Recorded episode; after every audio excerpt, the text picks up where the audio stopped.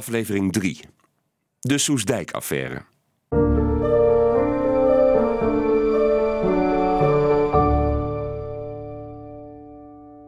Let us all do as best we can.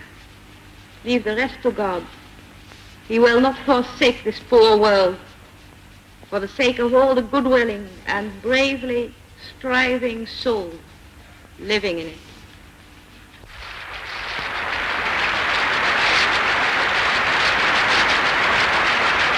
Zo sprak koningin Juliana op 3 april 1952 het Amerikaanse congres toe.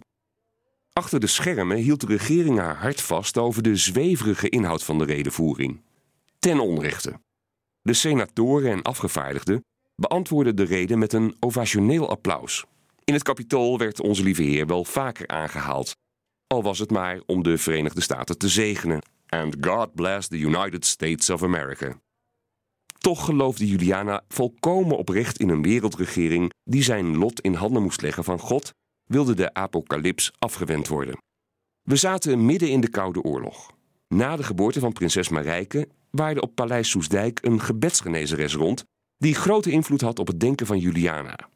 Deze Greet Hofmans stond aan de wieg van een constitutionele crisis die de monarchie in de jaren 50 aan de rand van de afgrond bracht.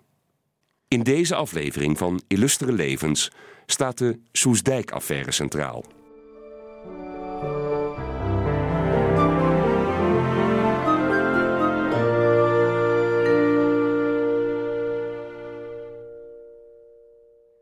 Het was prins Bernard die gebedsgenezeres Greet Hofmans naar Soesdijk haalde, in de hoop de oogkwaal van Marijke met hulp van boven te genezen.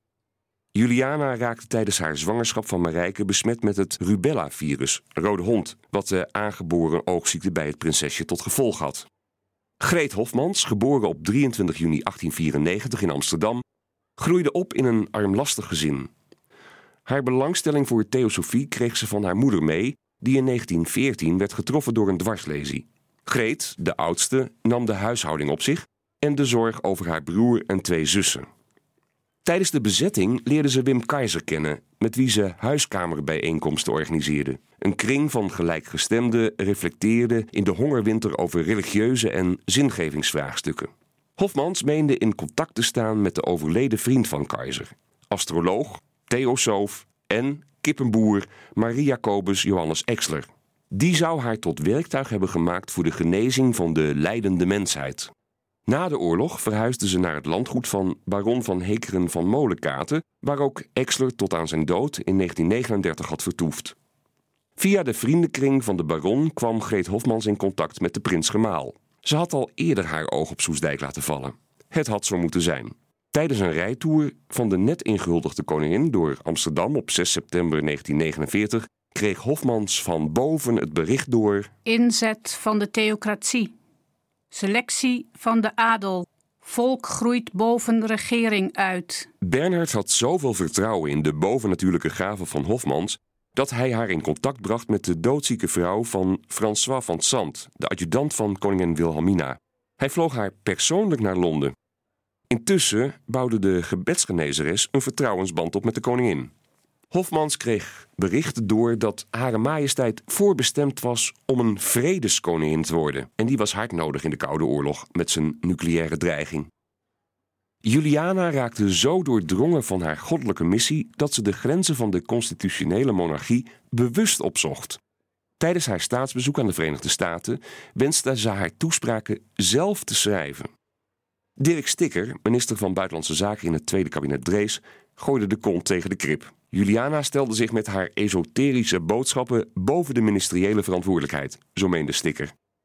De regering deed uiteindelijk water bij de wijn om een constitutionele crisis te voorkomen. En Juliana bracht op haar beurt haar missie van vredeskoningin keurig terug binnen de kaders van het transatlantische bondgenootschap. De Nederlandse pers stond erbij en keek ernaar.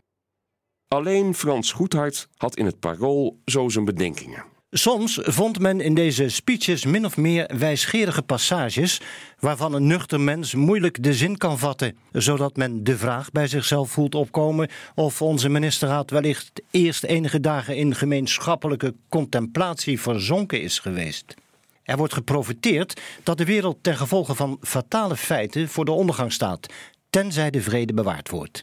Is de geest van Savonarola of van Israëls profeten wellicht in onze regering gevaren? In San Francisco heeft de regering zelfs een verklaring laten afleggen waaruit men moet afleiden dat de ministerraad in de woestijn van een troosteloze wereld een stem gehoord heeft.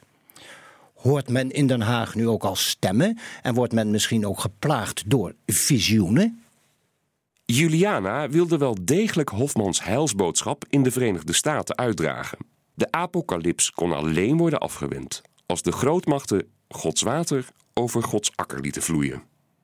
Een wereldregering die niet aan mensen moest worden overgelaten, maar aan God. De watersnoodramp in 1953 bracht, zo sprak de koningin op 8 februari, een springvloed op van medeleven met elkander. De eendracht herinnerde aan die van de oorlogstijd. Tegelijkertijd nam Juliana de ramp te baat om haar theocratische levensvisie nog eens te verkondigen. Zelfs onze superieur ontwikkelde techniek was machteloos de ramp op het kritieke moment af te wenden. Zij moest het opgeven tegenover wat ons lot moest zijn en dus toch nooit met mensenmacht te keren is. Een religieus gefundeerd fatalisme dat volledig indruiste tegen het Deltaplan dat toen al in ontwikkeling was. Hofmans invloed op Soesdijk kreeg intussen sectarische trekjes. Het hogere wilde secretaris baron Bout vervangen zien door Walraven van Hekeren, toevallig een geestverwant van Hofmans. Ook behoorde het Hof op zijn kivive te zijn voor de machtswellust van de nuchtere directeur van het kabinet der koningin, Marie-Anna van Tellegen. Juliana had een gezelschap van gelijkgestemden om zich heen verzameld dat bekend stond als de Baarnse Vriendenkring. Met die kring, waartoe ook Hofmans en Keizer behoorden, organiseerden ze sinds 1951 de Oude Lo-conferenties. Het thema van deze bijeenkomsten was God, grondlegger der wereld en daarom onoverwinnelijk. Prominenten, zo luidde de uitnodiging, zouden een exposé geven van hun visie op deze oriëntering als universele basis van bezinning voor de in blinde eigenmachtigheid tot zelfvernietiging genaderde mens. Bernhard had toen al lang zijn vertrouwen verloren in de paranormale gaven van Greet Hofmans. Die weet op haar beurt het uitblijven van een wonder aan het cynisme van de promiscue prins Gemaal. Als klap op de vuurpijl kreeg ze van boven door dat Bernhard en zijn moeder Armgard de vredesvorstin wilden dwingen af te treden om plaats te maken voor de inmiddels 18-jarige Beatrix. Rooms-katholieke politici zouden de Havike bijstaan tijdens de gedwongen abdicatie. In februari 1956 meldde van boven. Voortaan niet meer met de regering te bespreken, vooral eer zij had gesproken met mevrouw Hofmans. Ook riep de koningin eigenmachtig alle ministers en staatssecretarissen van het tweede kabinet Drees op het matje, één voor één, om hun prestaties en de atoomdreiging te bespreken. In zijn dagboeken noemde minister van Buitenlandse Zaken Luns die gesprekken onconstitutioneel en minister-president Drees herinnerde Hare Majesteit eraan dat de controle van de regering een taak was van het parlement, niet die van de koningin. De bom barstte op 10 juni 1956. In het Duitse weekblad Der Spiegel verscheen een artikel getiteld Zwischen Königin und Rasputin. Juliana werd daarin neergezet als een labiele godsdienstfanaticus die het NAVO-bondgenootschap met haar pacifistische ideeën aan het wankelen bracht, terwijl de wereldwijze, rationele en elegante prins Gemaal het hoofd koel probeerde te houden. Bernard was het lek van Soesdijk. Juliana liet Drees weten wie er achter het bewuste artikel stak. De kwalijke publicatie geeft behoudens enkele toevoegingen geheel de zienswijze weer van mijn echtgenoot. De prins Gemaal had zich intussen schielijk teruggetrokken op de Olympische Ruiterspelen in Stockholm. Zijn moeder nam hij mee, opdat ook haar de heisa in Nederland bespaard bleef. Juliana stond er alleen voor. Hare majesteit legde een ijzerpakket bij Drees neer. Mijn eisen zijn dat zonder mijn toestemming en de toestemming der regering mijn man geen radiotoespraken houdt. Geen gesprekken heeft met leden van binnen- of buitenlandse pers. Geen conferentie houdt in of bezoeken brengt aan het buitenland. Nog andere verbindingen daarmee onderhoudt. En dat zijn secretarie en verdere administratie terstond uit Soesdijk verdwijnen. Op verzoek van regering en mij.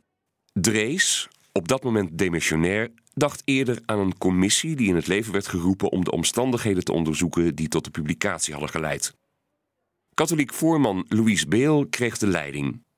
Die was op zijn zachtst gezegd nogal op de hand van de prins gemaal. De meest voor de hand liggende oplossing, echtscheiding, was geen optie. Het sectarisme van Hofmans en haar kliek druiste in tegen de katholieke geloofsleer. En de man hoorde de leiding te hebben in het gezin, ook al was de vrouw des huizes toevallig het staatshoofd. Juliana moest breken met Hofmans en haar Baarnse vriendenkring.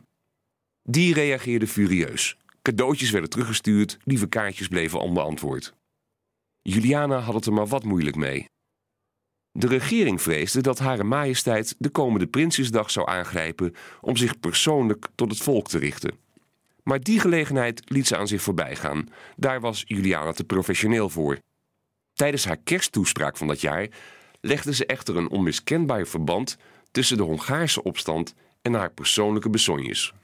Er is geen groter smart dan te zien hoe het kwaad, het onrecht, zijn beloop heeft. Zoals we dit op allerlei wijze in het nu aflopende jaar hebben zien gebeuren. Waarom bijvoorbeeld vallen sommige mensen iemand aan langs slinkse wegen met onware beweringen? Waarom bijvoorbeeld trachten ze een wicht te drijven tussen een man en een vrouw in vergeefse pogingen tot het vernietigen van een diep gewortelde eenheid? Waarom valt men daarbij nog anderen aan dan degene die men op het oog heeft? Kan men aan diegene dan niet zelf eerlijk rechtstreeks schrijven, wanneer men zulke bezwaren voelt aangaande diens persoonlijke houding, dat men meent dat die persoon ze bepaald weten moet? Ook dit heb ik ervaren. Wat bezielt zulke mensen dan toch? Wat zijn hun eigenlijke drijfveren? Maar heb ook ik soms het recht niet te trachten mezelf te zijn?